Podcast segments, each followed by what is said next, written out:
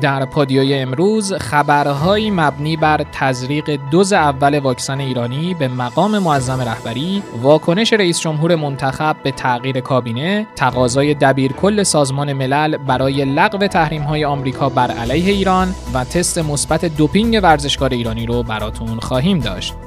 شنوندگان پادکست خبری پادیو سلام. من محدث سادات موسوی پور به همراه همکارم آقای محمد رضا دانایی با خبرهای مهم امروز شنبه پنجم تیر ماه سال 1400 همراه شما هستیم. در روزهایی که گذشت جامعه رسانه ایران به دلیل فوت دو همکار عزیزمون خانومها محشاد کریمی و ریحانه یاسینی به ترتیب از خبرنگاران ایسنا و ایرنا داغدار شد. این دو بزرگوار در روز حادثه واژگونی اتوبوسی که برای تهیه گزارش از وضعیت دریاچه ارومیه به اون منطقه اعزام شده بودند در حوالی شهر نقده واژگون شد. این حادثه چندین مصدوم بر جای گذاشت و خانم کریمی و یاسینی نیز متاسفانه جان خود را از دست دادند. گروه رسانه‌ای خبرهای فوری مهم این زایه بزرگ رو به خانواده های محترم این عزیزان و جامعه رسانه کشور تسلیت عرض می کند. سلام ای غروب غریبانه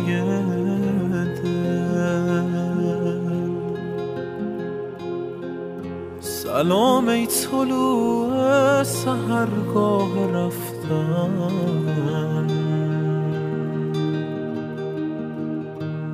سلام ای غم لحظه های جدایی.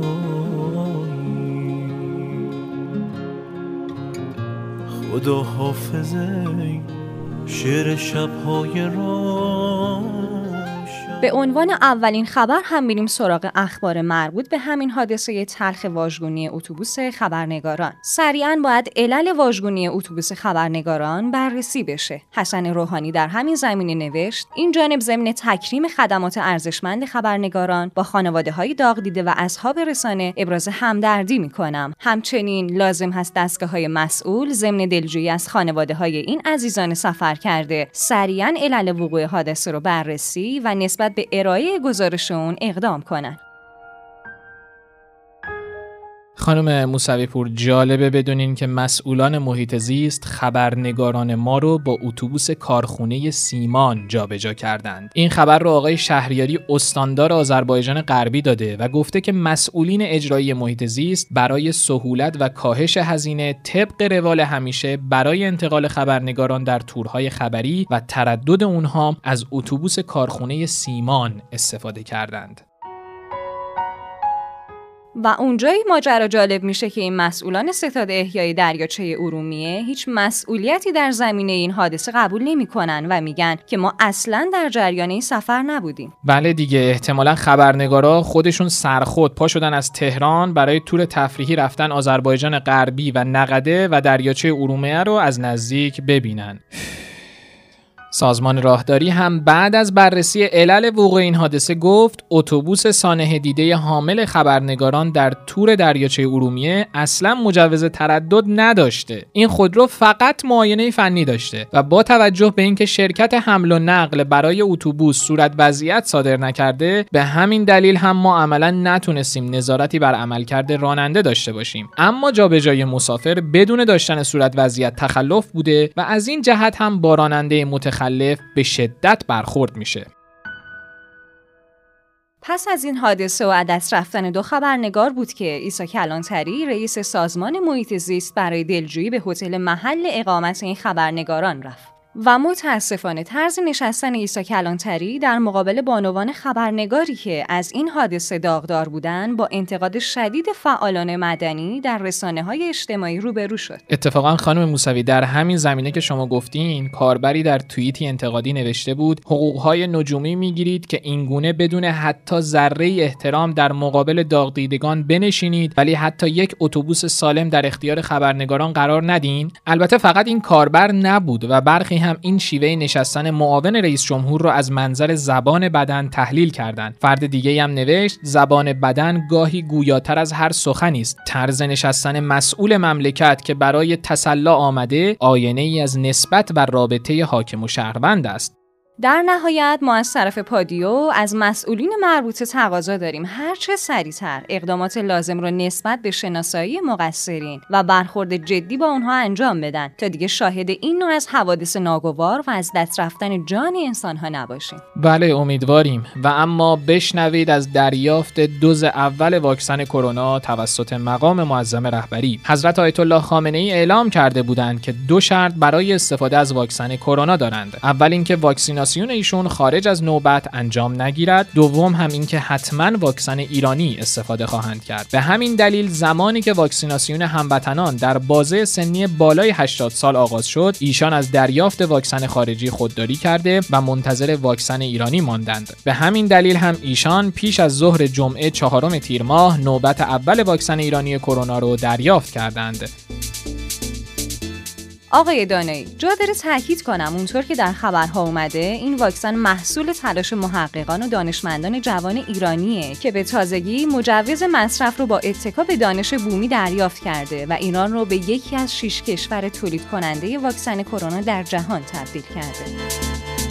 در ادامه هم رهبر انقلاب در جریان دریافت مرحله اول واکسن کرونا فرمودند به من اصرار می‌شد از مدتی پیش از چند ماه قبل از این که من از واکسن استفاده کنم. من اولا مایل نبودم که از واکسن غیر ایرانی استفاده کنم. گفتم هم به دوستان هم به کسانی که اصرار می‌کردن هم به بعضی از دوستان دیگه که منتظر میمونیم تا انشالله واکسن داخل کشور تولید بشه و از واکسن خودمون استفاده کنیم. این افتخار ملی رو به معنای واقعی کلمه پاس بداریم. حسن روحانی هم در واکنش به استفاده رهبر انقلاب از واکسن کرونا ایرانی در جلسه ستاد ملی مقابله با کرونا گفت کاری هم که دیروز ما معظم رهبری انجام دادند که از واکسن داخلی استفاده کردن البته ماها پیش ما خدمتشون به مناسبت این بحث رو داشتیم ایشون. خب همونطوری که خودشون فرمودن اولا صبر کردن تا زمانی که همه افراد کشور در یک سنین خاص می‌تونن تزریق واکسن بکنن. یعنی وقتی همه کشور از هفتاد سال به بالا می‌تونن تزریق واکسن بکنن رهبری معظم انقلاب حتی نگفتن من یک روز زودتر یه هفته زودتر نه در همون زمانی که همه تزریق می‌کردن. بعدم خب ایشون می‌تونست واکسن غیر داخلی رو هم استفاده بکنه به هر حال. اما گفتن که من صبر می‌کنم تا واکسن داخلی ما بیاد و از واکسن داخلی من ترجیح میدم استفاده می‌کنم اینم به نظر من یک تشویق فوق العاده موثری برای دانشمندان ما. آیا تمام مدیران در دولت بعدی تغییر می‌کنن؟ این سوالی است که در برنامه بدون تعارف از ابراهیم رئیسی پرسیدن. پاسخ رو با هم بشنویم. بعد قرار همه مدیران از رده بالا تا پایین عوض بشن از در کشور. ببینید ما بنا رو گذاشتیم که با همه عزیزانی که الان در جای جای دولت مشغول به کار هستن به شرط توجه داشتن به دقدقه هایی که این دولت داره دغدغه دولت من امروز هم اعلام کردم در کنار مسجد نورانی حضرت رضا علیه السلام شرط همکاری با دولت قبول داشتن من نیست. یعنی کسی کرامت مردم رو حفظ کنه.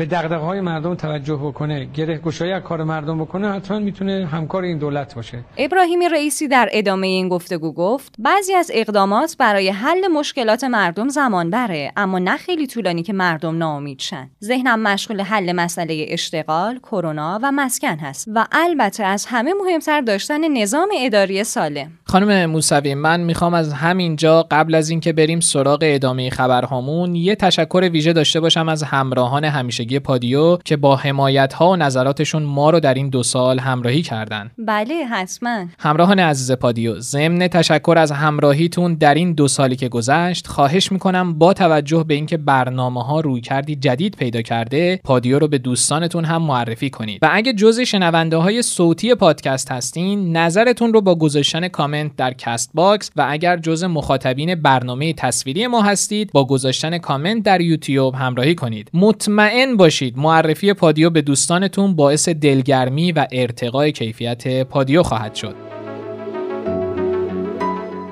خب بریم سراغ ادامه خبرهامون که رنگ و بویی بین المللی داره. کانادا صلاحیت ارائه گزارش درباره سانحه هوایی در ایران رو نداره. بهاروند معاون وزیر امور خارجه گفت کانادا فاقد هر گونه صلاحیت برای ارائه گزارش و یا نظرات خودسرانه درباره سانحه هوایی است. اگر این رفتار شدیداً سیاست زده و غیر حقوقی کانادا باب بشه، همه کشورها و حتی صنعت هوانوردی غیر نظامی متضرر اصلی خواهد بود. چنانچه می‌بینیم کانادایی ها هم به این نکته سهه گذاشتن که شلیک به این هواپیما عمدی نبوده. شخصا هیچ نگرانی از این تهدیدات بیمبنا ندارم. ایران تعهداتش رو مطابق حقوق بین الملل انجام داده و در ادامه هم طبق زمانبندی در حال پیگیری و اجرای اون هستیم.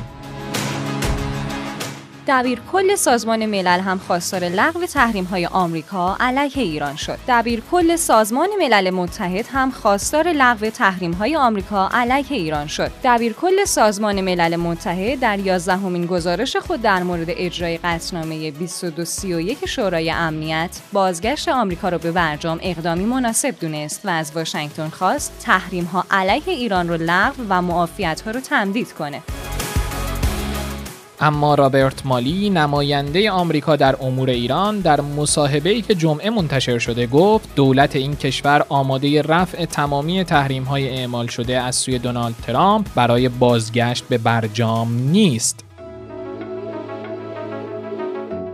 در ادامه هم امروز وزیر امور خارجه آمریکا گفته که پیشرفت ایران در برنامه هسته‌ای بازگشت به برجام رو سخت می‌کنه و اگر این پیشرفت ادامه پیدا کنه اگر اونها به چرخش سانتریفیوژ های پیشرفته با سطح بالاتر و بالاتر ادامه بدن ما به نقطه‌ای می‌رسیم که به صورت عملی بازگشت به پارامترهای توافق هسته‌ای اولیه رو بسیار سخت می‌کنه. طالبان کنترل 80 درصد از خاک افغانستان رو به دست گرفت. سهیل شاهین سخنگوی دفتر سیاسی طالبان گفته طالبان در حال حاضر 80 درصد از افغانستان رو تحت کنترل داره و تنها مرکز افغانستان و اطراف اون توسط دولت کابل کنترل میشه.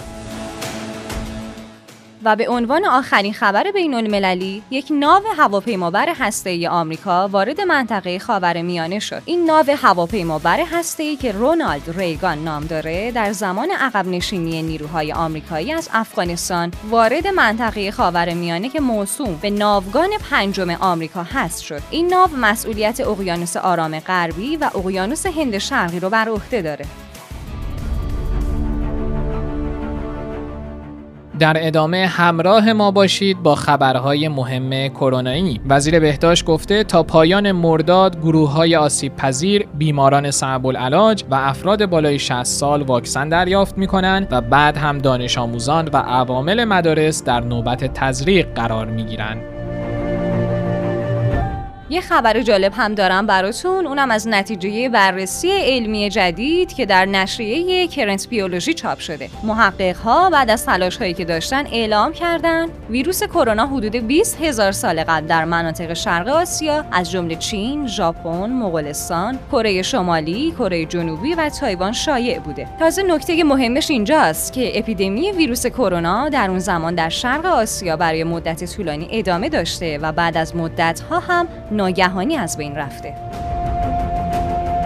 به عنوان آخرین خبر هم بریم سراغ شک دوم به ورزش ایران. بعد از مثبت شدن تست دوپینگ یکی از کاراتکارهای مطرح کشورمون تست دوپینگ ورزشکار المپیکی تکواندو هم مثبت شد. این ملی پوش خانوم قرار بود در مسابقات تیمی المپیک به روی شیابچانگ بره که حالا باید به جای این خانوم جایگزین مناسب دیگری در نظر گرفته بشه.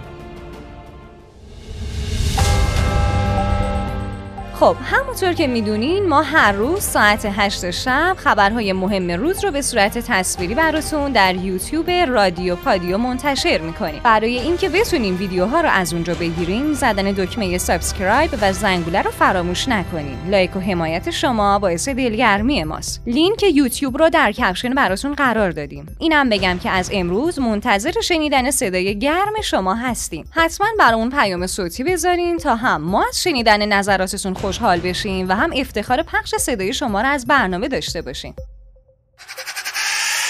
برای دیدن خبرها و ویدیوهای بیشتر هم می‌تونید در گوگل رادیو پادیو رو search کنید و یا به سایت رادیوپادیو .com سری بزنید. از همراهی امروزتون با پادیو سپاسگزاریم تا عصر فردا خدا نگهدار. خداحافظ